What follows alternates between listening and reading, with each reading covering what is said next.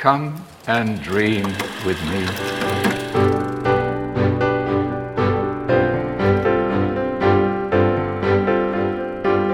Hello and welcome to What Do You Want to Watch, the Explosion Network's premier media podcast. Every week we get together to talk about movies, TV, and online content.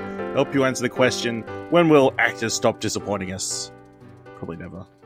Also joining us, I'm your host, Ashley Hobley. Joining me today, Dylan Blight. When will people stop disappointing us? Yeah, I know, right? There you go. Better question. I mean, the answer is also never. So, yeah, rough, rough weekend for Jonathan Majors fans, I think. So, uh, Rough weekend for women. that's true. like, you know. Yeah. you know, both can be true. Uh, on today's episode, we'll be discussing everything our watch history, talking about a little bit of film news, discussing this week's top three, and giving some thumbs to some trailers. Uh, let's kick things off. Big film this past week John Wick 4, debuting in theaters. Uh, of course, the fourth entry in the John Wick franchise. Keanu Reeves comes back as John Wick, this time trying to, I don't know. How, how would you describe the film, Dylan?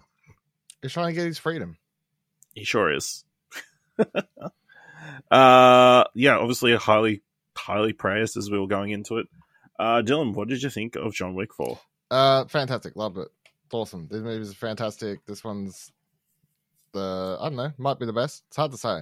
I'd have to do like a full rewatch. You've, it'll be interesting to hear your thoughts in a minute because you did a, you did a binge coming into four to catch up. um, I, I I would have to do a rewatch because yeah, I they're all really really good movies in their own right. This one's just balls to the wall. Let's make a nearly three hour action movie with just some really long action sequences. But as someone who appreciates action sequences when they're actually done right and their fight choreography and all these sorts of things, and it's not just a bunch of quick edits to make it look like it's stuff happening when there's nothing happening. Um, yeah, this this is all this is all the sort of shit I really enjoy in action movies, and uh, the thing I, I I really enjoy how silly these movies have got, yet how committed it is to its lore, and they make it all believable. Like you're like, how are these motherfuckers not dying? It's like they're constantly like like holding up their their things because they got their bulletproof So vests jackets, and- yeah. like they, they commit like and they don't like it's all it's all there the throughout the whole franchise of as silly as it is it's also weirdly more realistic than a lot of action movies like john wick will constantly stop and pick up new uh, mags for guns and you know like it's all these little details amongst the silliness but yeah i thought it was really really um really good also Den- donnie yen's in it so i love donnie yen so there's a there's a win Yeah, this one's I'm going to say this was my favorite one. Just because I think the characters are the most interesting of the series so far. Like, obviously, Donnie Yen is amazing as a uh, assassin that is very unexpected. I guess I don't know if his character has been revealed too much in trailers, so don't necessarily give it away. Um, but yeah, beautifully shot. Like obviously there's sections in Japan and France and all this kind of stuff. So like visually really interesting. I think it weirdly one of the best action sequences in that I know that roundabout thing that you always always pops up in any yeah action film that's set in France. Um, yeah, just a, a lot of over the top craziness. Um, I think you're right. I think obviously from the it's definitely heightened its over the topness. I think uh, obviously binging through two two and three, which I hadn't seen. Um, the introduction of bulletproof vests or built bulletproof suits uh, definitely uh, raises the unbelievability of it a little bit, but also they just like you said they commit to that idea uh, and that theory. Um, even the ending of like three, where they're there's like "The- there's these soldiers and they just can't be shot anywhere. They've got full bulletproof stuff all over them. Um, yeah, that's obviously brought back Like and that kind of stuff. I think Ned Kelly armor, pretty much, yeah. Um, yeah, I thought it was really great. Um, like Bill Skarsgård obviously plays the main villain. He's really great. Um, very different to I guess his performance in it. I'm guessing. Um, very different. What's his name? uh, the Marquis, Marquis, something like that. the Marquise. Um, yeah, very over the top. Um, yeah, just a lot of you get to see some other Continentals, uh, other elements, lots of callbacks, um, and then Donnie Yen and Keanu Reeves battle it out a bunch of times, which is super enjoyable. Uh, lots of stairs. they, love people falling downstairs. I mean, to be fair, without going into spoilers, I do I do think that last stair part is like like that's that's a lot of like that's purposely done with uh, yeah, imagery. it's a to, little bit like, it's it's it's almost like a religious undertone or seven circles of hell or I don't know like something. Yes. yeah. there's a lot to it and yeah it's a very satisfying film uh even it definitely leaves it an interesting place with they have all this talk of well, we're going to take a break and we're going to come back.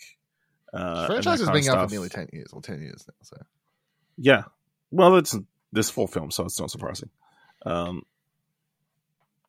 but yeah i thought, I thought it was really fantastic. Uh time kind of flew by even though i was i admit i was very tired. I didn't get many much sleep the night before so i was like kind of struggling towards the end uh but can't fall asleep in this movie. It's, it's, it's, too- it's too No, adrenaline. no you're forcing yourself to filled. you know um yeah really enjoyable so yeah john wick chapter four check it I out got more. I got more shout outs. Hiroyuki Sanada Yeah. versus Donnie Yen. Is, Yeah, he's fantastic. showdown between him and Donnie Yen. This, and I don't think I've seen that. At least I don't know. I, that, that I haven't seen that in the Western. first time Um, at least I don't know if there's the listened to yeah. western one uh, really good. And also Rina Sawayama is um she's really good in this. Yeah, uh she did a song for the soundtrack that's really good. Oh, that's interesting. Uh, all right. Uh, one of our favorite show, new shows, Shrinking, had its season finale. Of course, is the show starring Jason Segel, who plays a psychiatrist who lost his wife and is dealing with the aftermath um, while trying to raise his teenage daughter and also run, still run, trying to be a psychiatrist. Uh, of course, heavily supported by uh, Harrison Ford, Jessica Williams, uh, Dylan, what did you think of the finale of Shrinking and the, the season as a whole? I guess.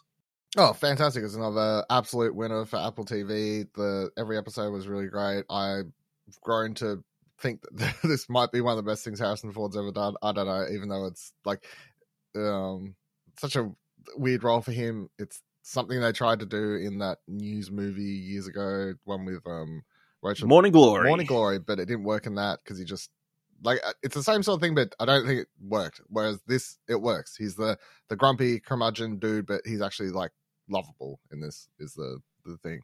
Um, well, I think the key difference is in that he's just curmudgeon. In this one, he's like he's he's thriving. He's reveling in his curmudgeonliness. but, you you know? but you don't think of him. You never like think of him, him as an asshole. Like throughout the entire show, he's just like he's a lovable curmudgeon. You know. yeah, this is this is you know our kind of banter. Yeah. So I kind of yeah, I think I think they've they've pulled off that Harrison Ford thing for this this compared to that. Um yeah, the finale is really really good. I like where all the the characters end up. It's it sort of finishes up the main arc of the season, which I guess is his like dealing with the the passing of his wife, which is how we come into the show and like why everything sort of happens. And it leaves an interesting place where I'd be like, okay, given how the show ends, interesting final ten seconds to it. What's that going to lead to in the second season? So yeah, yeah, I definitely you know really enjoyed. it. I don't know if the last finale is the strongest of the season, um, but it is super enjoyable. Harrison Ford is like the you know he's is the standout. I would argue. You know, uh, even though the cut across the board, the cast is really fantastic. Um, especially Ted McGinley, who plays the husband, the next door neighbor, uh, who you know just pops up to give fun one-liners and loving support, which isn't reciprocated. Um, but yeah, Harrison Ford, I think if he isn't at least Emmy nominated this year, I'd be shocked. Um, yeah, it's really fantastic, and uh, yeah, definitely leaves it on a very interesting note for the next season, uh, with the boop at the end, uh, whether how that plays and everything. Um, yeah, just a great show with lots of fantastic characters. Everybody's super likable and lovable. Um, lots of fun banter and you know who would have expected that the term safe dick would be said so many times in a, a show like this? Um, yeah, I, re- I really loved it. It's probably my favorite new show so far this year. So, uh, Shrinking is on Apple TV Plus. You need to be watching it. Uh, okay. great lead into to this season of Ted Lasso as well. uh, Dylan, one of your favorite shows of last year is back. Yellowjackets season two debuted.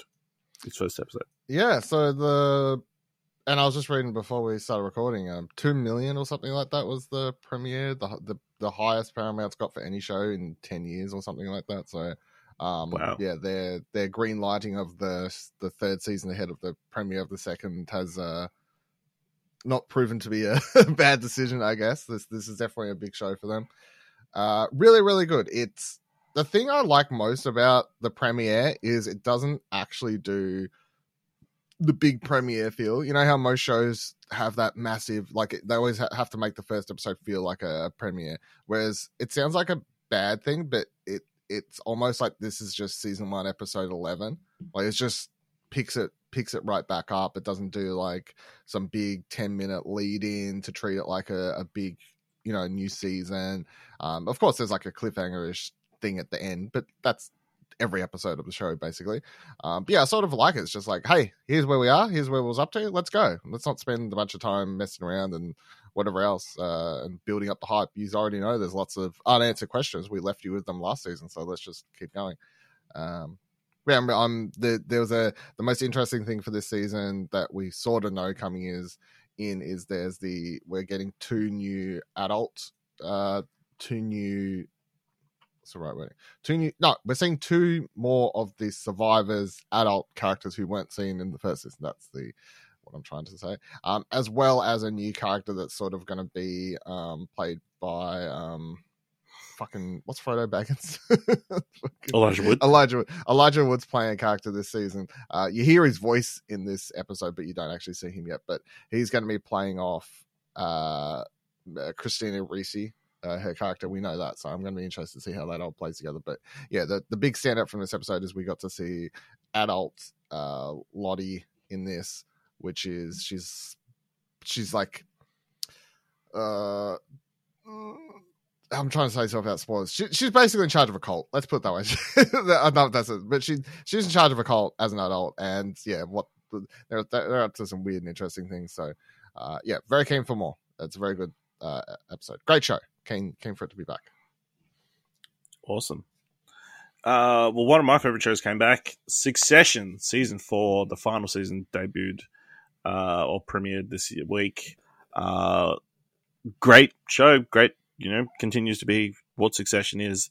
Uh, a bunch of shit rich people having rich people problems. um, I guess slight spoilers for the previous seasons, but obviously we kick off with uh, Logan Roy in the process of selling off Roast, Roy Star, uh, his company to uh, Alexander Skarsgård's character. Uh, meanwhile, the three kids who he uh, screwed over at the end of last season uh, are looking to start off their own project, but then one of his father's, their father's rival media companies becomes available to buy, so they're going head to head with their father to purchase uh, this other or acquire this major media conglomerate. Um, yeah, really funny. Lots of uh, interesting moments. Um, lots of progression of personal relationships. Um, theme song is still it's like one of the best theme songs out there. Um, so that's just a fun thing to hear again. Uh, get you in the mood for the more succession.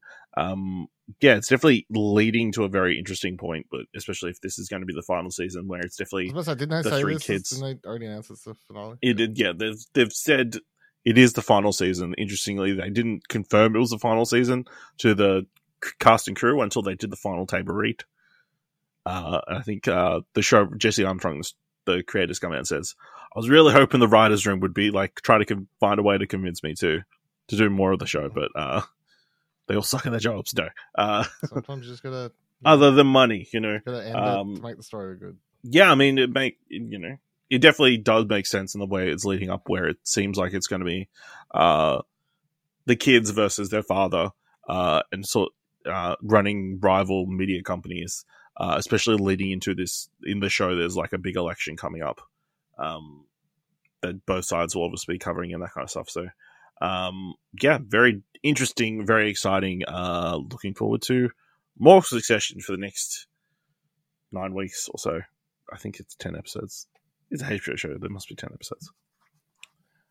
All right, uh, Dylan, you watched a documentary on Stan called "Trafficked," revealed or revealed trafficked. I don't know. Uh, yeah, one of those. Uh, it's uh another one of these ones with I cannot. Uh, fuck. On, I have to find his name. Nick. McKenzie. That's it, Nick McKenzie. Um, it's another one where it's a, a collaboration, I guess, between him and I think he writes for the Australia. Or, I don't know. So those, uh, and then Stan, and then sixty minutes or wherever the hell he done the original like thing. So the other one I watched was the Nazi one that they put out a couple months back or Yeah. end of last year around that sort of thing. Um, yeah, it's really good. It's uh, it's it's it's interesting. So it's like you've got the the news story he's originally done and the the write up and everything, but this is just imagine like a, a behind the scenes of you get to see like how all the evidence was gathered, like the full sort of thing. That's what makes this interesting to watch. Uh, you've got, but this is focused on um yeah like trafficking into australia and people sort of much like the nazis thing i guess it's this the the running theme of people like to think these these things don't happen in australia or don't happen much or whatever else but then you know he's sort of uncovering these mass organizations of people trafficking uh women in from uh i think it was mainly thailand or wherever uh to to uh I mean, be sex slaves basically, prostitutes, but like they're they're like they're put under a, a lot of debt. Like, hey, this is how much we, like you cut you. So you're in debt over there. If you come over to Australia, I'll pay off your debt. You just got to um, work for me. Um, but then when they get over here, they're like, okay, cool. So now you, we're going to add the cost to the flights to your debt. We're going to uh, we're going to charge you per week uh, to live here. We're going to charge you for food. So suddenly it's like they're they're put in this like never ending cycle of of debt. So there there's no way to sort of escape um, and whatever else. Uh, and then they uncover he uncovers this dude who like did a bunch of prison time in the UK for sex trafficking sex trafficking and then somehow he got into Australia and then very much like rings up the the police officer who was in charge of the, the investigation over there is like, well, how'd this dude get to Australia? Like, it would have got flagged, and he's like, I don't know, that's your guy's fault. so, yeah, so it's interesting. Awesome. Uh, so I checked out a new Paramount uh, Plus series uh, or slash Comedy Central in America series, Digman, uh, which is a new event uh, series by Andy Samberg uh, and his uh, writing partner Neil Campbell. Uh, so it's an animated show in which Andy Andy Samberg plays a washed-up archaeologist called Rip Digman, uh, who's trying to, to used to be a big deal in the world of archies. So archaeologists in this alternate universe are um, like big celebrities and like a big deal.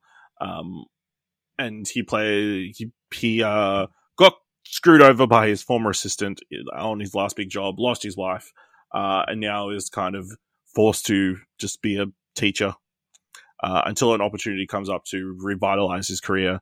Uh, when a young woman decides to help him try and find uh, compete to get this big uh, archaeology job uh, by finding a certain relic. Yeah, it's super fun. Obviously, if if you've if you saw Andy Samberg doing his Nicolas Cage impression uh, on Saturday Night Live, that's the voice he's going for here this entire time. So it's a weird cross between, I guess, uh, Nicolas Cage and National Treasure and Indiana Jones, uh, but also like uh, also poking fun at the concept of archaeologists and that kind of stuff. Uh, like at the start of the episode, he's trying to steal like this, you know, uh, like Raiders Lost Ark, the this little statue thing uh, that's meant to stop a volcano from exploding and then running out, uh, and then they get stopped by the natives, which are a bunch of just locals who are like, uh, we don't think you should steal our stuff. You know, it holds significant uh, cultural relevance to us and that kind of stuff. Uh, but they get stopped by boulder. So we don't have to ever address that ever again in the TV series. Uh, yeah, just very fun and silly. I mean, it's, a, you know, do you expect from this kind of a cartoon? Um, yeah, really enjoyable. Uh, I'm liking it so far. I'm excited to see what other directions they go in. Apparently, there's going to be a bunch of different guest stars, including Edgar Wright, uh, Melissa Fumero, who played uh, Andy so uh, Santiago on Brooklyn Nine Nine, plays Andy Samberg's uh, deceased wife, um, who the I guess the story of the the season is he wants to find the Holy Grail so he can bring his wife back from the dead. uh, who he keeps in like a uh, uh, Doctor Freeze esque uh, freezer in uh, a hidden compartment behind his bathroom. So yeah, lost to tackle. So yeah, it's a fun uh, little animated show that you should check out on Paramount Plus. Uh, Dylan, you finally caught up in a couple extra episodes of Poker Face. Did you enjoy the Okja joke? the what one? The yes, Okja the, joke. I, I gotta I that was blowing my mind. If I, I if you weren't gonna bring up, I was gonna at least come in and be like, look, I haven't finished the whole season yet, but I'm up to episode six now, I think.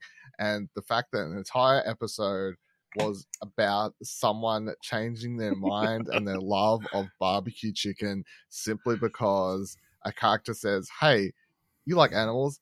Here's this movie Okja. I haven't watched it yet, but check it out. Surely it's good. There's so many parts of it that just blow my mind. A, the fact that she has a DVD of this in her boot, and I'm like, I don't think that's been printed on DVD. That's I don't think that's a thing. But no, it, it has. It's, it's Criterion Criterion collection. So I don't think it's very likely that she would have had it in her boot. No. Right. More likely Rian it was Johnson- a pirated copy. Rian Johnson having the Criterion Collection copy, sure. Uh, this character, not so much. But yeah, the fact that this dude, the entire plot of this episode is about, and everything that happens is because of fucking Okja changing someone's mind about animals and killing them for, for barbecue chicken, Barbecue pigs. Sa- yeah. barbecue pigs. Yeah. Well, I mean, he's making barbecue chicken, I guess, whatever. But, um, yeah, good shit. it's very funny. Good bit. I enjoyed it. I'm glad that you finally got to watch it. Yeah, I was. I was like, "Are you fucking for real? is this really the way?" I, I thought, uh, yeah, I thought you would get a kick out. of That's for sure. yeah. Uh, all right. You also watched uh, Return to Paradise. Uh yeah, so I got sent this uh was an imprint uh release. This is really interesting, right? So they this was in like a list of it. They're like, hey, like here's a bunch of stuff, like mm, you know, some they send for this PR list or whatever, and I'm like, that's fucking what is this movie? Because it pops up and it says it comes out late nineties, and I'm like, I know late. I feel like I know a lot of big late nineties movies. I see fucking Vince Vaughn, Anne Heche, Joaquin Phoenix on the DVD cover. What the fuck? Like, haven't I heard of this movie?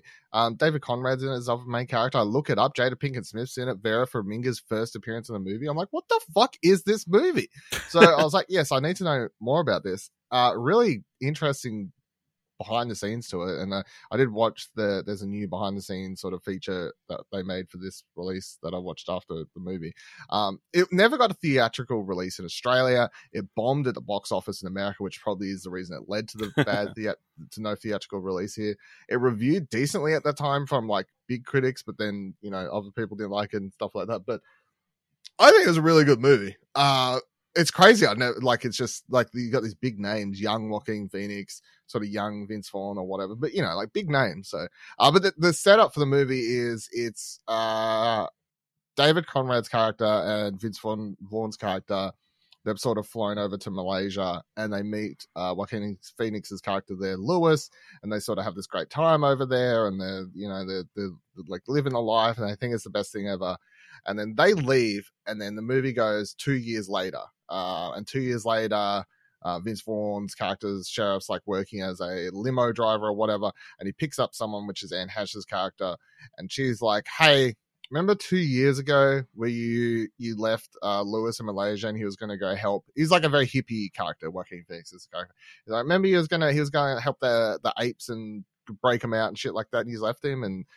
Vince Vaughn's like, yeah, like how's he going? Yeah, I miss him. Like, I hope everything's going well. And she's like, yeah, well, like a day or two after you's left, uh, the cops showed up there and they found a bunch of drugs, and he's been in prison since then.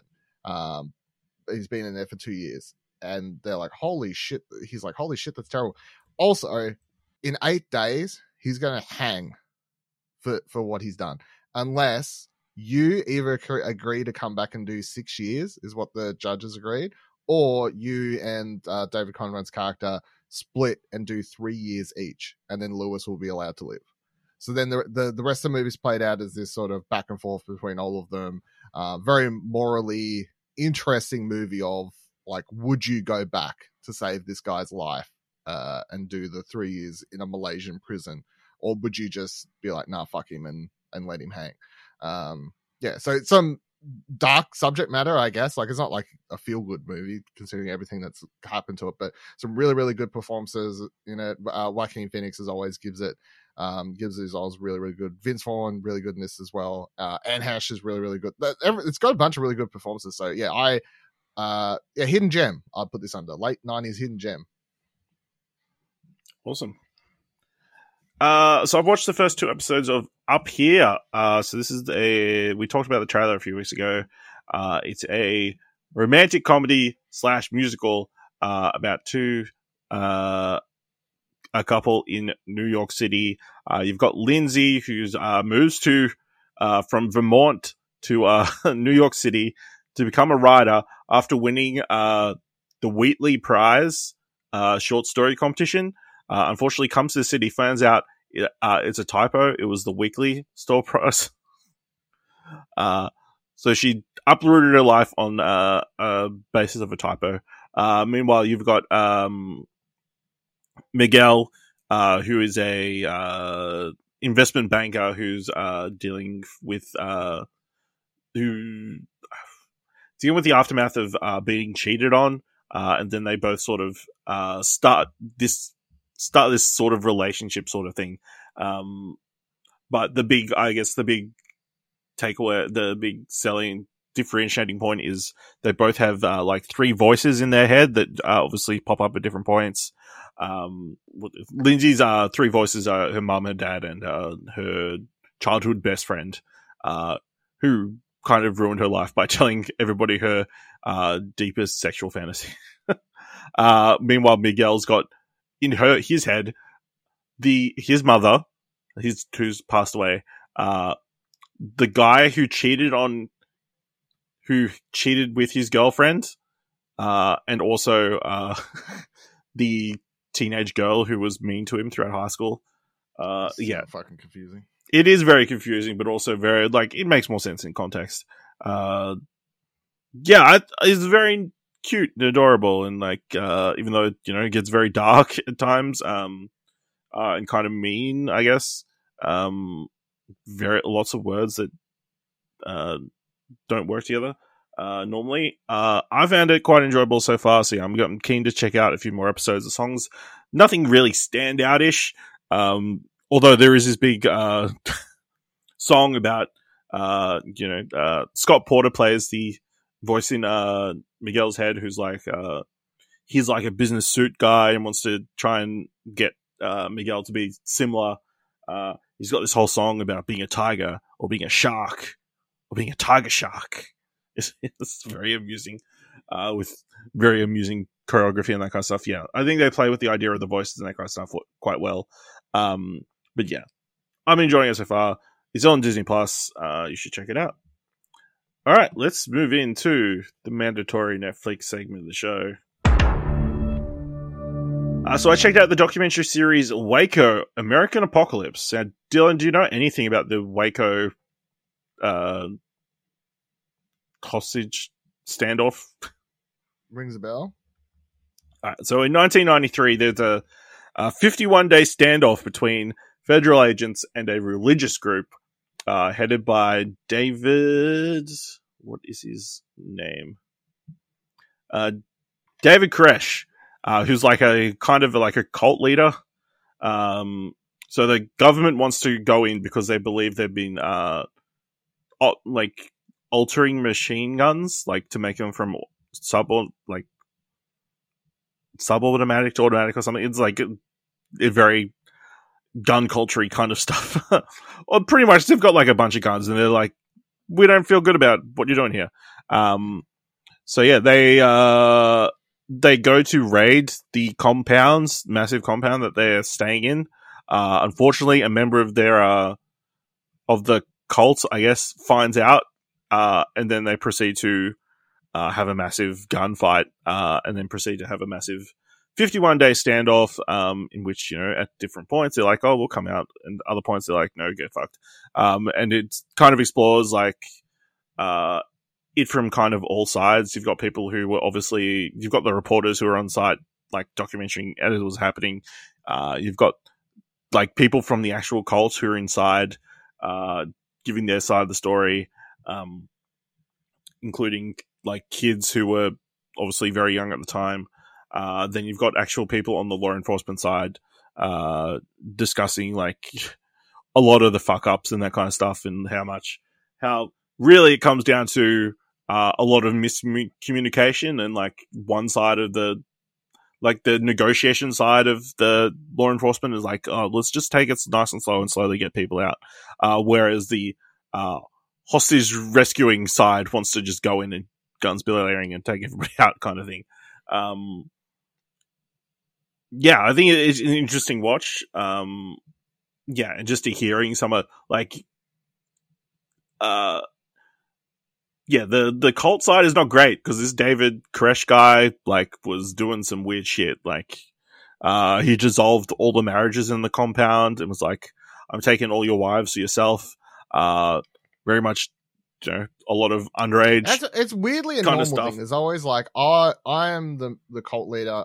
I always there's always underage girls, and then there's always like I'll just marry like. Oh, the people. weirdest thing is they talk. They like one of the former members, uh, who definitely still, I think, very much believes that he was the Messiah and is very much highly indoctrinated. Is like, yeah, it wasn't underage having sex with underage girls because in our thought process, they were twelve. They were adults by then. It's like, ah, this is a woman as well. It's like, oh, this is so messed up. Um, yeah, and even like recounting, like she recounts like having a sexual uh night with David, and like I was like, he was. It wasn't just him spending the night with me. He was just he was trying to convert me and teach me about God and shit. It's like fucking fucking crazy. Um, but then on the other side, you've got all the the government doing all the FBI whatever doing a bunch of stupid shit. Like, like as soon as they've uh, as soon as they've rescued a bunch of people, they'll like drive over like one of their cars with like a a tank. It's like, what are you doing? Why are you doing this stupid antagonistic bullshit? Um, yeah. So obviously, it it does not end well for anybody. So, uh, very overall, very sad. Uh, event that happened. But yeah, definitely uh, a documentary worth checking out if you want a little bit of information about this piece of history. Also, because uh, interesting because I've seen they've got the they've got this Waco miniseries. That's uh, Yeah, uh, that's why I remembered it was on HBO years ago. yeah, it's like with uh, Michael Shannon. I want to say uh, because they're doing a sequel series soon. I saw a trailer a couple weeks ago. Didn't he die though?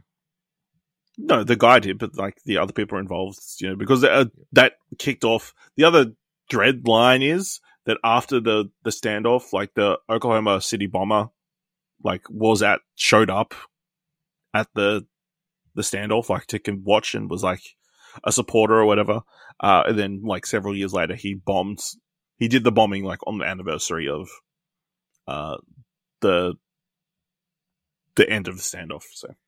Right. So I guess it's tied into that somehow, or like other th- threads or whatever. But yeah, I thought it was it's quite interesting how this uh is still running. I guess. uh, oh, the other thing I meant uh, the uh oh fuck that's what the Far Cry Five no four no five that dude was inspired by Waco Oh, okay. the religious dude one No, that makes sense. Now that I think Yeah. about it. Yeah. Uh, yeah. All right. That's all. Everything I watched history. Let's move into a little bit of film news. I got breaking news for you Oh, breaking news. breaking news White Lotus season three Thailand Ooh. Dude, is that surprising, shocking?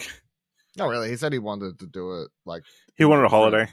No, he once said like he said he was in an interview. Mike White was saying that like if the first two seasons about like exploring money and greed and stuff like that, he wanted to explore more of a spiritual religion sort of background to the to the next season or something like that. So, um, yeah, no, cool. It's uh, and give, given that the both both series are very beautifully shot and um, they're filmed in the they're filmed at the the places. Well, I guess maybe not all of them, but they're filmed primarily at the, the location where they take place. So, um, make for some pretty you know cinematography and that sort of stuff. So, yeah. Now the question is, who will be in it?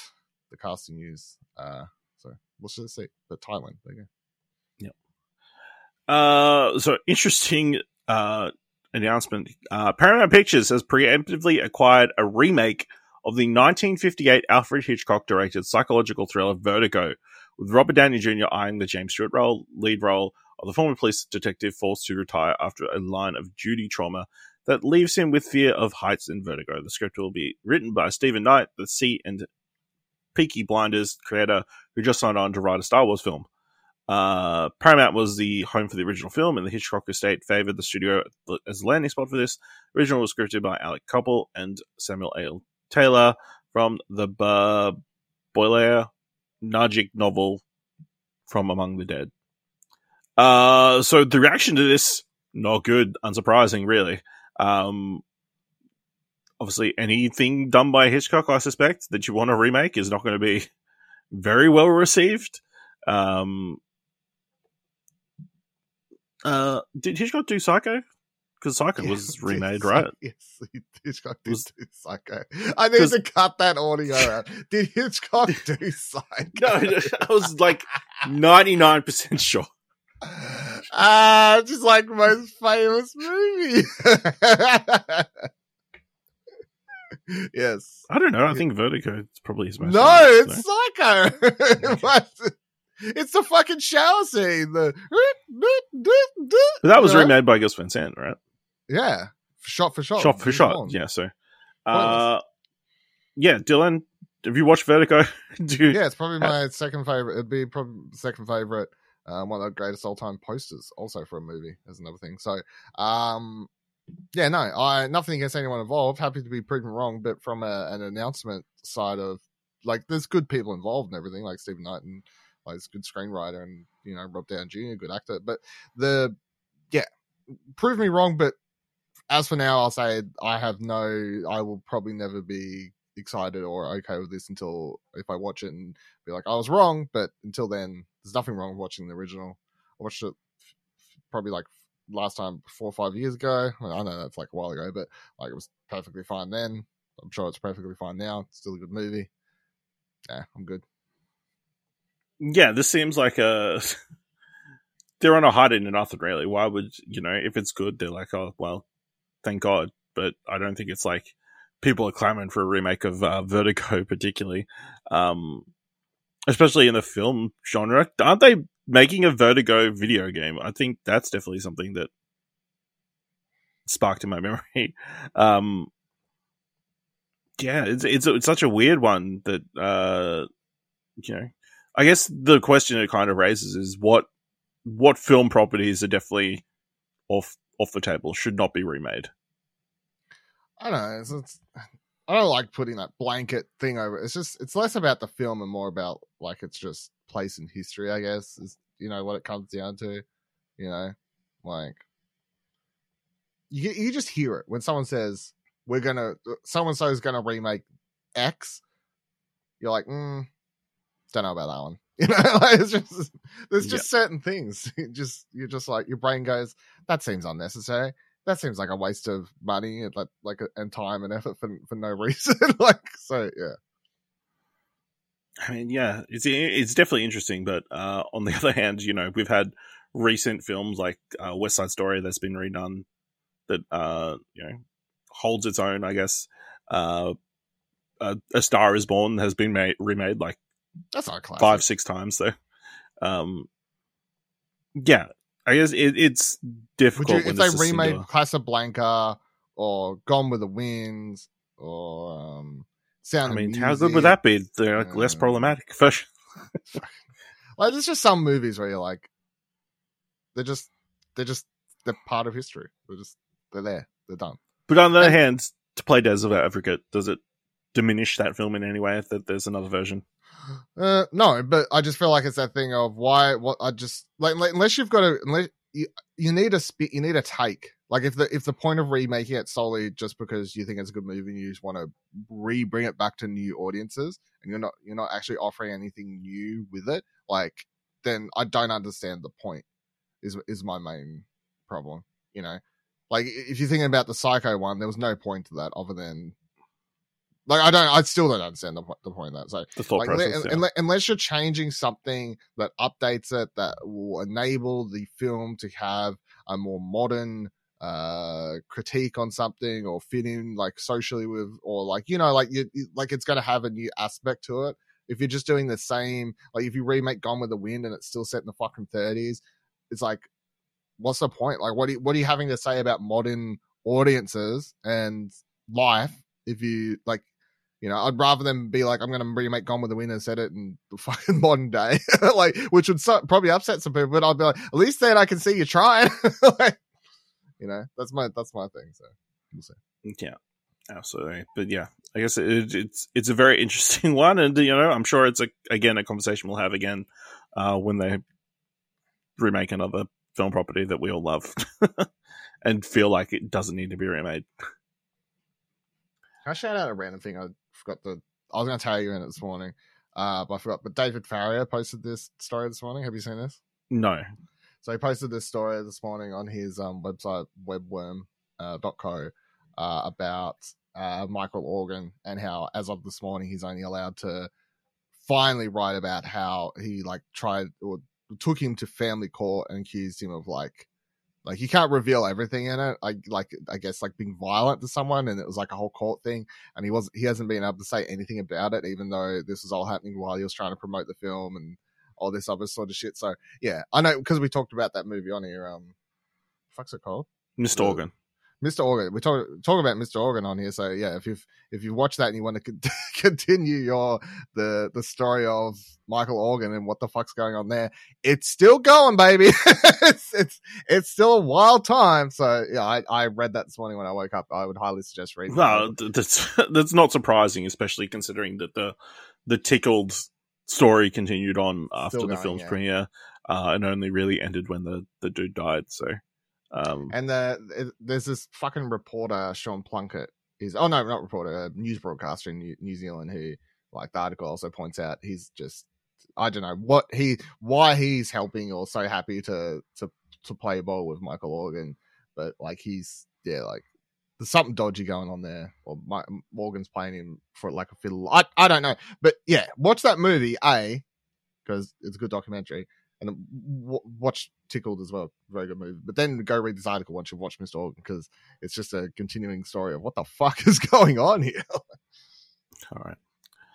Uh, so according to Bloomberg, Apple has approached other studios about partnering or releasing some of for some on releases for some of their films on this slate this year and into the future. And the company has internally pledged to put movies into thousands of theaters with a window of at least a month. Plans have not been finalized.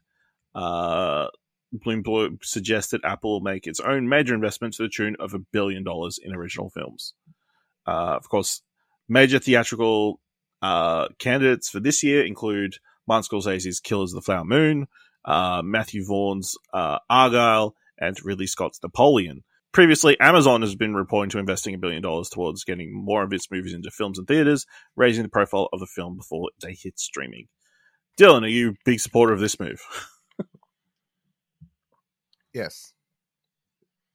It's shocking. I can tell the way you asked your question. Like this is a redundant question. this is why did I even bring this up? Uh, yeah, I mean, it's promising and exciting that you know at least most of us will be able to see Martin Scorsese's next film in theaters, Hmm. uh, especially when it's already been talked about potential Best Picture kind Of of course it is. Quality. Scorsese. Uh, but yeah, I guess another massive company uh, throwing its weight into theaters, um, and I guess Apple like further pushing for Apple TV to become a big deal. I think they're they're they're currently potentially in the bidding war to get the rights to the Premier League, at least in the UK. Um, and they've already done a bunch of sports streaming stuff. Uh, a lot of baseball and some football in America. They stream on um, Apple TV. I think you can even get like the MLS across the world uh, on Apple TV if you want. when I when I boot up my Apple TV, like my actual device, Yeah. and I scroll down for the TV app on my Apple TV, there is some sports listed there, but I don't pay any attention, obviously. That's good to know. uh, but yeah, there's a you know very promising, and obviously with Apple getting making more movies, buying more movies, uh, them getting an actual theatrical release will be pretty good. Am I expecting a film films like Ghost of Dual Spirit to show up in theaters? Maybe not, uh, but they're bigger. At least the more expensive stuff you would expect to show up, Mm. uh, which would be good. Uh, update on the Aristocrats live action film uh, when they said everybody wants to be a cat, that apparently included the Academy Award and six-time Grammy winner Questlove. In news reported by Deadline, Amir Questlove Thompson is set to direct a live-action animation hybrid remake of the Aristocrats for the House of Mouse. The film is being compared to similar hybrid films like Sonic the Hedgehog and Space Jam: A New Legacy, featuring live-action performers crossed with CGI. Uh, there's no word yet on whether or not this means the titular cats will look like CGI updates of the animated origins, or will be another semi-realistic Uncanny Valley adventure similar to Disney's recent remake of The Lion King. Uh, Dylan, you're a big fan of Summer of Soul or The Revolution Could Not Be Televised. Do you think Questlove would make a good director of The Aristocrats? I thought this came out a few years ago. No, you're thinking of uh, Lady and the Tramp. No, there was another one, right? Nope. Not of the Aristocrats. Aristocats. Okay, wasn't Taylor Swift in it? No, that you're thinking of Cats. Right. Okay. See, And I suspect this is not going to be like that. Disappointingly. okay. I see. I, I understand. Okay, well, I had a little bit of confusion there. Uh, Hmm. Judi Dench, I thought was the uh, the aristocrat. Um, At least the butthole cut. I don't know. I have no. I have no care factor for this. No. Questlove a good pick for this? Ah, sure. Why not? It's, it's like he's a. You know, he's going. I don't know. He's not a bad choice. I, I've a, I've zero care factor for this though. As a, I'm I'm kind of getting sick of the live action movies to be honest. Like I'm I'm sort of coming into coming into Little Mermaid and thinking that looks And pretty Peter shit Pan and Wendy. and Peter Pan looking pretty shit. Um, they're just so they're just like how many of these live action ones are good? Like one out of ten. Like I'm like, what's the? Like, how many of you actually enjoyed? I don't know. List them off for me. What's the? Uh, remind me. Okay. What do we got? Let me a- let me find a list. There would be Cinderella. I'm guessing I would be that was that. the first one. you Lily find a list. Let me let me tell audience a little something quickly. Uh, if you have children and you want to get them into Star Wars, there's a show coming out on, uh, on May the fourth called uh, something Jedi, Little Jedi's, or something like that. Anyway, Star Wars YouTube channel put up a little uh, first look at that show this morning. It was very adorable. It's set during the High Republic era. Yoda's teaching some pa- uh, little youngling Padawans how to, you know, use the Force and shit. It's good shit. Check it out. I guess it depends on when you will start. I'm guessing, you know, Go from, this, 24th go from this like Cinderella's probably the first one, right? This, yeah, Cinder- well, Cinderella is the first one. They I haven't watched that. this this Wikipedia article includes Maleficent. Uh, that counts. that's a bit of a stretch. So, That counts. do you like Maleficent? No. no. Uh, the Jungle Book, 2016. Yes, That was good. Alice Through the Looking Glass. didn't watch it. Beauty and the Beast. No. Christopher Robin. That's a bit of a stretch. Uh, yes, I did like that. Dumbo. No. Aladdin. Uh, no, The Lion King. No. Maleficent, Mistress of Evil. didn't watch that. Lady and the Tramp. No. Mulan. Did I watch that? I can't remember. Next. that's well, that's that's not a good sign. It's definitely not good if you didn't watch. Uh, Cruella yes, like that. uh, and Pinocchio. No, I've watched. No, and I'm not going to watch because it looks fucking trash. like it, my my- my picks are what two, three I liked out of the whole list. What? Yeah, I think it was Christopher Jungle Book. Robin, Jungle Book, and uh, Cruella. Yeah. So like three. The three I like are the ones that aren't. Uh, well, two of them are like definitely not direct adaptations of Yes. So I uh, think telling that's their a, own original stories. Yeah. And Jungle Book. They got rid of the musical aspects. Okay, yeah. Not to say that was an improvement. I like the I like the songs, but at least it did something that wasn't a direct uh, the thing. I guess the Jungle Book's Jungle Book's the only one that's it's uh, that I enjoy. I, I I have a soft spot for that Jungle Book though. I loved that as a kid. So, but yeah, the other two, the standouts are they're not doing direct remakes of the animated. They're using the property and spinning them off and doing something different in live action. So yeah, that's the that's the key factor there. Well, don't worry, Dylan. They've got another 16 live action re- remakes or adapt sequels uh, in the works. Do you want to hear the list? So you got, No. uh, you've got Peter, you got Peter Pan and the Little Mermaid. We know those two are coming. Uh, you got Snow White, directed by Marc Webb. Uh, Mufasa the Lion King, directed by Barry Jenkins. I think that's probably the most interesting one because again, it, it's going to be a completely new story. Uh, uh, you got Hercules by Guy Ritchie. You got the un, you've got the Aladdin sequel, no director. Uh, Jungle Book sequel, uh, apparently being done by Jon Favreau, but we'll see about that. uh, you've got Hunchback, which is being, uh, of course, the adaptation of the Hunchback of Notre Dame. Uh, you got uh, the Cruella sequel being directed by Craig Gillespie. You got Tink, which is a Tinkerbell adaptation. Uh, the Sword and the Stone is getting an adaptation by Juan Carlos Fresnadillo, uh, who did uh, 28 Weeks Later. uh, Robin Hood by Carlos Lopez Estrada, who did Give it up with Robin Hood. Fucking sick of him. he directed Raya and the Last Dragon. Cool. That's cool. And Blindspotting. There's a weird duo. Uh, there's a Prince Anders movie from Aladdin. That's that's a weird project. Uh, there's a Bambi project in the works. Bang. Yeah. Uh, of course, then the Aristocrats and Lilo and Stitch, but done by Dean Fleischer Camp. So, yep, we're going to be seeing a lot of these in the future. Fucking ecstatic. Also, apparently, uh, someone someone is very keen on directing a uh, Prince and the Frog adaptation. So, so that might be the next project added to the list. Uh, all right, yeah, that's kind of it for the film news for this week. Let's get into some thumbs for trailers. Of course, you can find all the trailers we're about to talk about in the show notes below. First trailer for this week: Knights of the Zodiac, directed by Tomek Baginski, uh, starring Mackenyu, Famke Janssen, Madison Iseman, Diego Tinoco, uh, Mark Dacascos, Nick Stahl, and Sean Bean. When a goddess of war reincarnates in the body of a young girl, Street Orphan Seiya uh, discovers that he is destined to protect her and save the world only if he can face his own past and become a Knight of the Zodiac. what do you think of the trailer for the Knights of the Zodiac? What's the what's the back? It's, what's the background of this? Is it a, just a manga? It says Google says manga. Was there an anime? I assume there was an anime.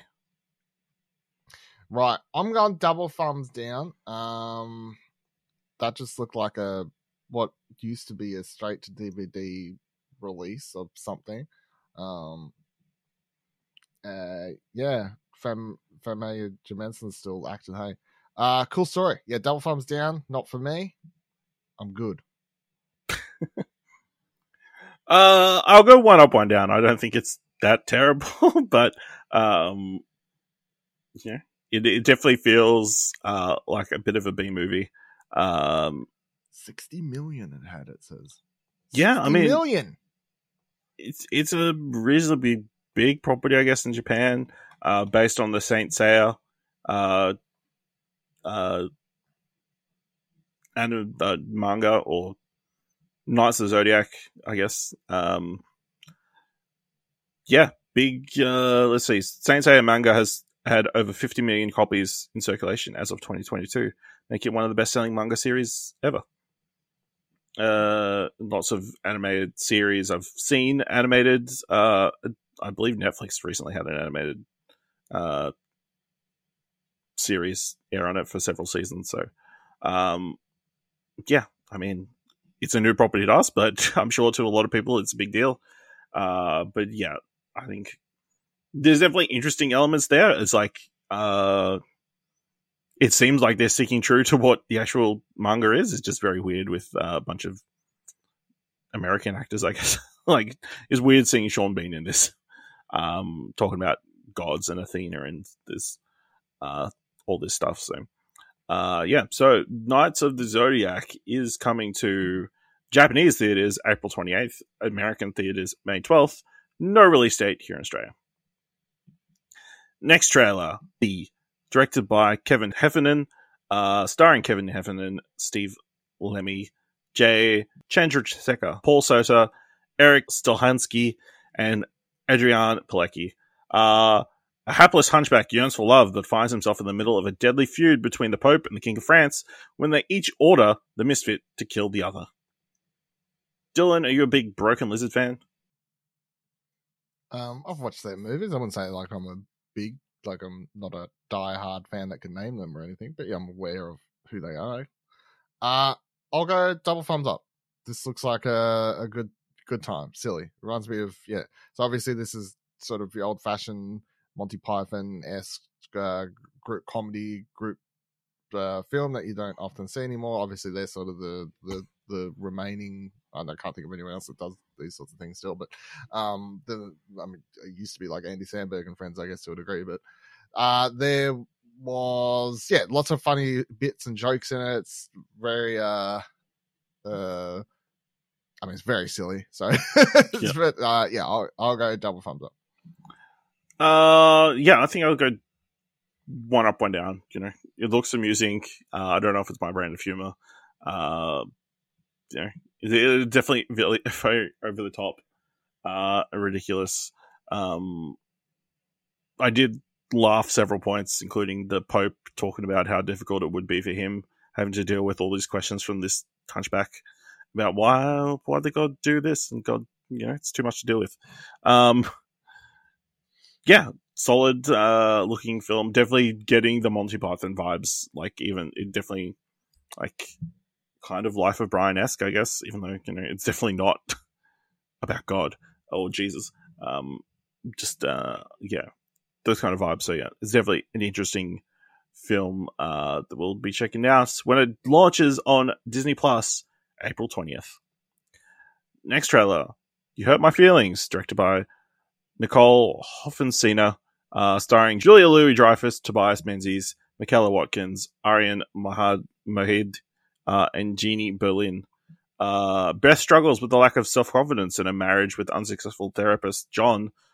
Don is affected by a betrayal. Before this, they had a peaceful but uh, codependent relationship, which makes their only child uncomfortable. Beth's sister helps her cope with the pain, possibly because of her own struggles with husband Mark, who is just struggling actor. Dylan, what do you think of the trailer for You Hurt My Feelings?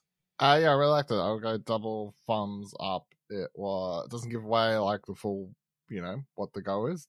sort of a dark comedy, I guess, or the off sort of dramatic comedy. Um, from the director of um, what's that one he did with uh, Mr. Soprano? Uh, enough said. yes, it was. Uh, yeah, and so yeah, I think this is yeah. I'll go double thumbs up. I'm I'm keen to watch it. I I kind of wish the trailer showed me what he said about the the book. It's just like it's fucking trash. because it's a, it has her walking up behind him and then like cutting right into her being like really upset and stuff like that. But yeah, yeah, I thought it was a double thumbs up as well. Obviously, uh, heard I've heard the buzz around this one since it debuted at Sundance, so uh, to actually get a bit of a look at it is uh, very good and like the uh, I've really in, like I enjoyed the humor and the comedy, um, you know, and the very like matter of fact slice of lifeness of it. I guess um, Julia Louis Dreyfus looks fantastic in this. Like, yeah, her having to deal with uh whatever she's having to deal with is going to be super enjoyable. Uh, Tobias Menzies, uh, you know, just him having that therapy session and like, oh, go easy on him is tired, especially seeing uh in comparison to obviously watching Shrinking recently and like, oh, why isn't any of his uh people telling him he looks like shit? Um, yeah, I think it looks really fun. Uh, it, yeah, it would have been interesting to hear exactly what he says. Uh, I don't think it's interesting. I don't think it was made clear that you know exactly what it was talking about. Like, It's a book. yeah, I know it's a, like I've read elsewhere that it's a book, but I didn't exactly take that from the trailer. I don't think. No, I Um, guess not. yeah, so, um, which I guess you know that's fine. I guess keep a little bit of a surprise, but then you could when the you might get the impression that it's like a bigger thing that he's talking about than just that. You know, it would be Mm. more understandable why she would be so upset.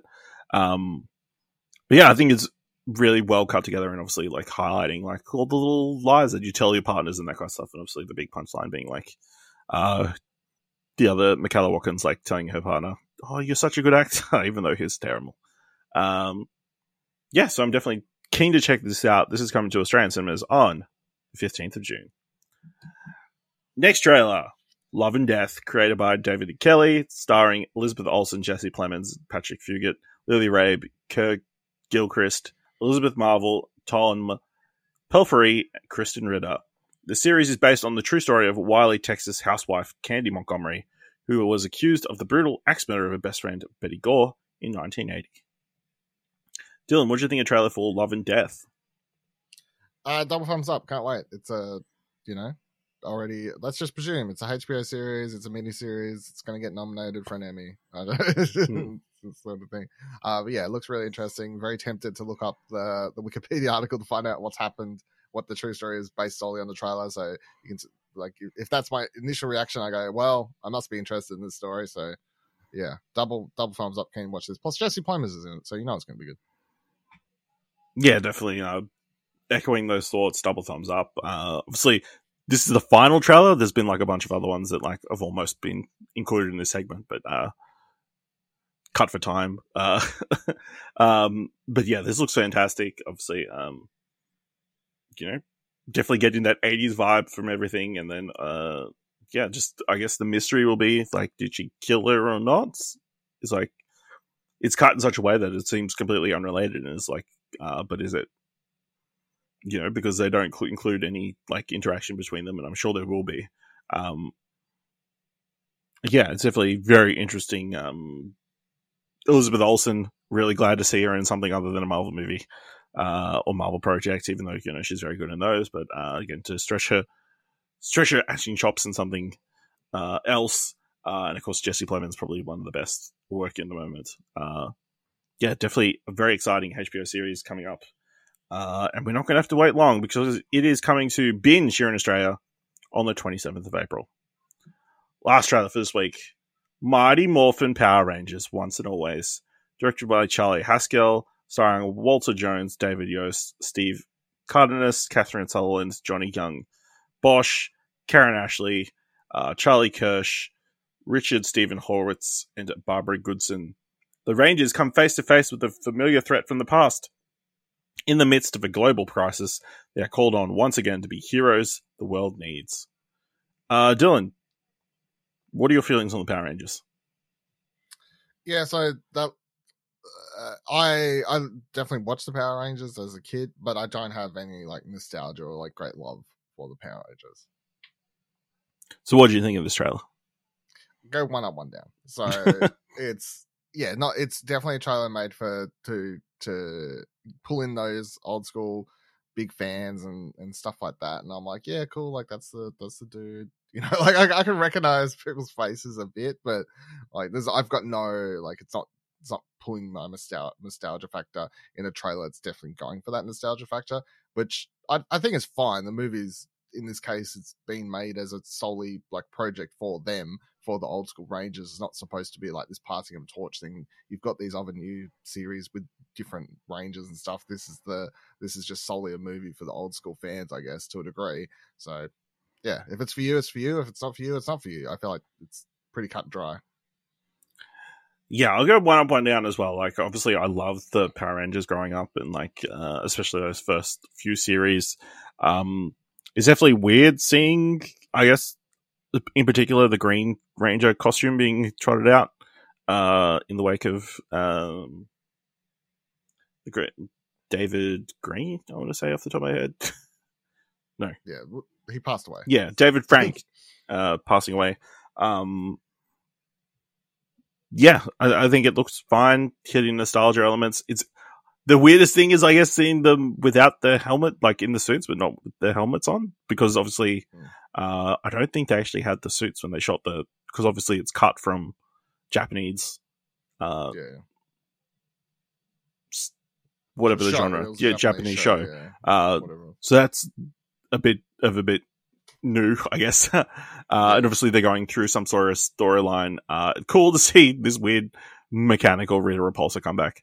Um, but yeah, it's definitely going for its nostalgia vibes and even like the, there's like a room with like a big, like palm trees painted on the wall. I feel like that's like a, a set from the, the original series and that kind of stuff. Um, so yeah, I think, I think it looks solid. I'll probably check it out when it releases on Netflix uh, on the 19th of April. Uh, before we get into this week's top three, I just wanted to give an update on this year's Movie Fantasy League. So, of course, we're hitting the f- end of the first quarter. I thought I'd just give like a score update. Uh, so of of Dylan's list of films, which you can find in uh, the show notes below, I'll link to the uh, article. Five of his films have been released uh, including two of his wild cards, uh, Knock at the Cabin and 65. Um, so Dylan is currently sitting at a score of 61. Uh, his current highest gaining uh, film, John Wick Chapter 4, which is netting him 38 points, uh, including 24 critic points, um, is currently sitting fourth at the box office on for the worldwide for the year. Uh, suspect that to rise. Uh, considering it's only been week one, week one. So Yeah. uh, that's not too bad. That's pretty. I, I think that's pretty good, and you've got a lot of heavy heavy hitters still to come for the rest of the year. Uh, I've only got four movies released so far, but I'm sitting on a score of 66. Uh, but again, that probably will drop.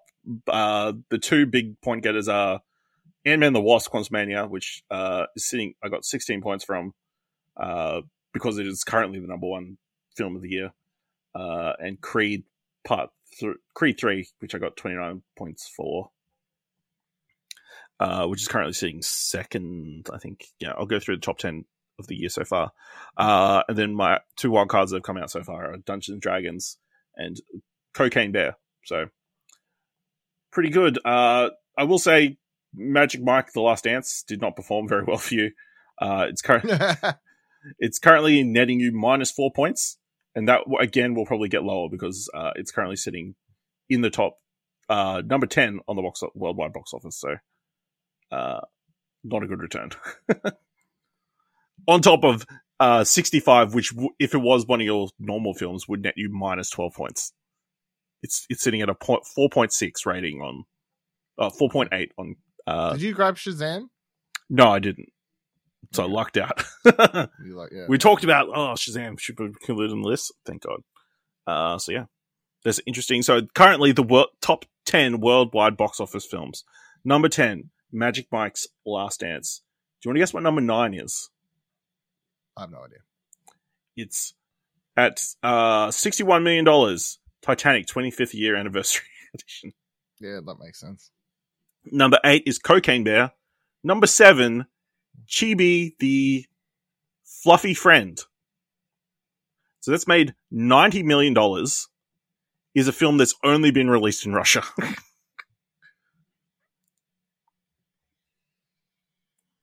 There, no other films are getting released in Russia, so it's the only movie they could go see.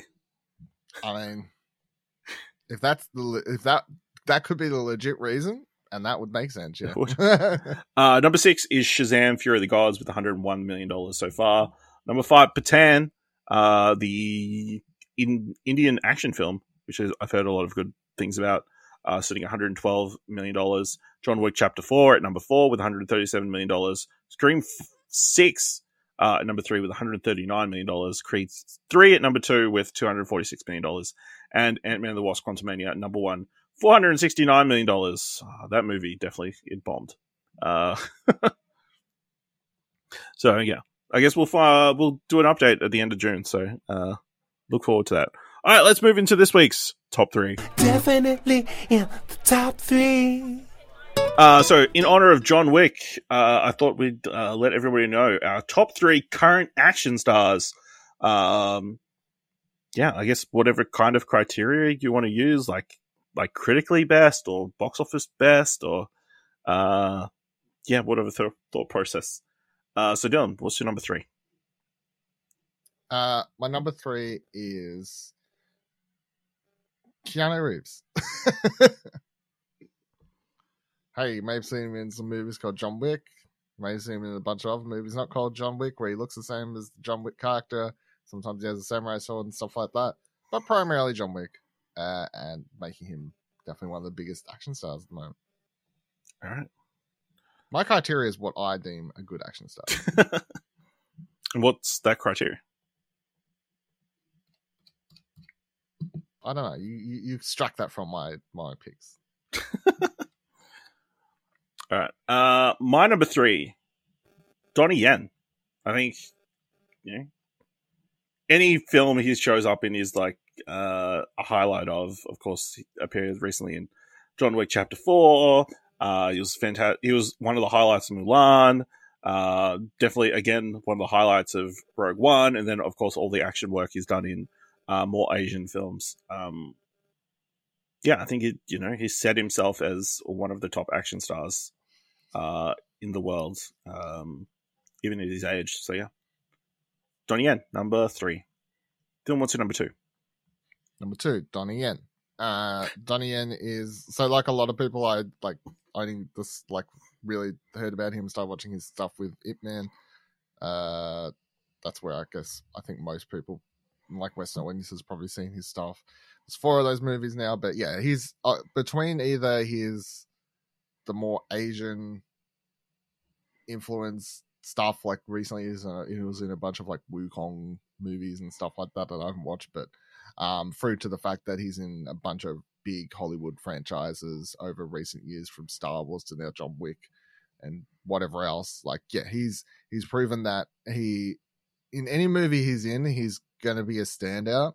And over the years, he's consistently shown to be one of the get the best martial artists on screen. But I think it's he's got the best of both worlds. He's got like so the X, the X factor where he's he's really he's got like really good martial arts and he's really good stunt coordinator and he's really good like um, choreographer and everything like that because he's lightning fast. Like he's got that sort of X factor to that makes him good. But he's also really got he's got a lot of charisma that makes him stand out when he's in movies. Uh, be that speaking English, Mandarin, whatever. Like I, I, think he speaks like three, four different languages or whatever. So, um, yeah, I, I definitely think he's a X Factor sort of action star. My number two, Keanu Reeves. I think John Wick probably the premier action franchise at the moment. Uh, he's the face of it. Uh, then you include, you know, the Matrix Revolutions, which he's done recently. Uh, yeah, I can't think of any. Well, I can think of only one more uh, higher rated action star at the moment. So, uh, yeah, Keanu Reeves, crazy, uh, considering um, you know the longevity of his career. Um, I guess John Wick helping him to have a bit of a resurgence. So, uh, yeah, that's my number two. Dylan, what is your number one? Who was your number one action star? Do you want to do three, two, one, and say them at the same time? Yeah, sure. Ready? Three, two, one. Tom, Tom Cruise. Cruise.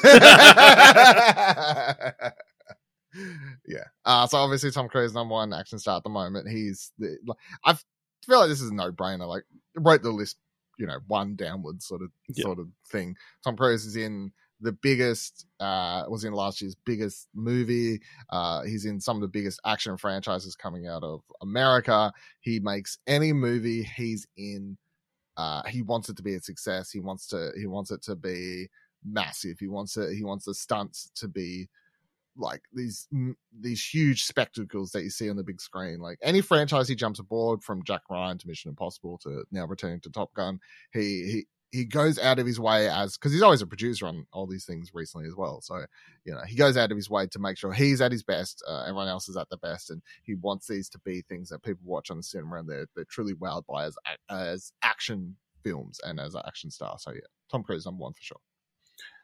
yeah, like you said, I think you know he's dedicated to making the best possible action movies he can. Um, you know, the whole running thing has obviously become a bit of a meme, but um, there's no doubt that uh, the best action movies of the last decade have all, most of them have starred Tom Cruise. Um, yeah, there's no getting around it. I mean, it'd be nice for him to see something where he's not running or almost blowing himself up or almost killing himself, but uh, guess doesn't float his boat anymore. um, interesting. All these actors, action stars, are well in their sixties. They're all born in the 1960s, so uh, crazy. These young ones, Yeah, I guess. they got it's- yeah, nothing in them. I mean, who would you be your four and five? Do you think? Uh, fuck. Four and five.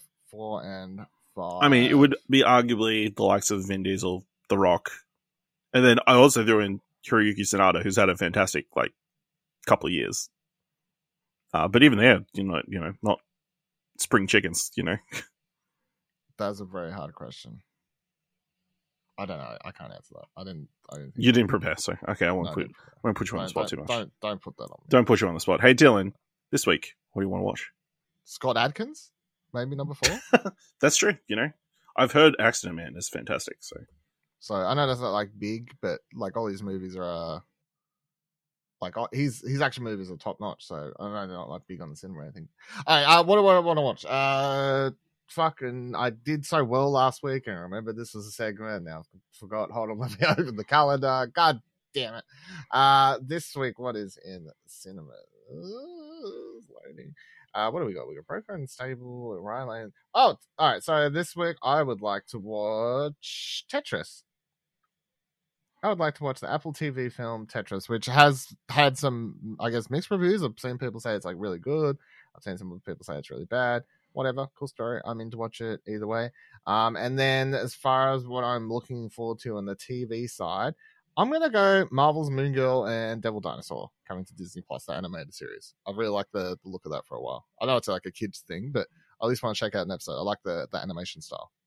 Uh, yeah, I'd also say um, Tetris. I think it's definitely the most interesting, at least to us, movie uh, that's releasing this week. Uh, I guess if I had to pick something on the TV front, it would be uh, the Big Door Prize.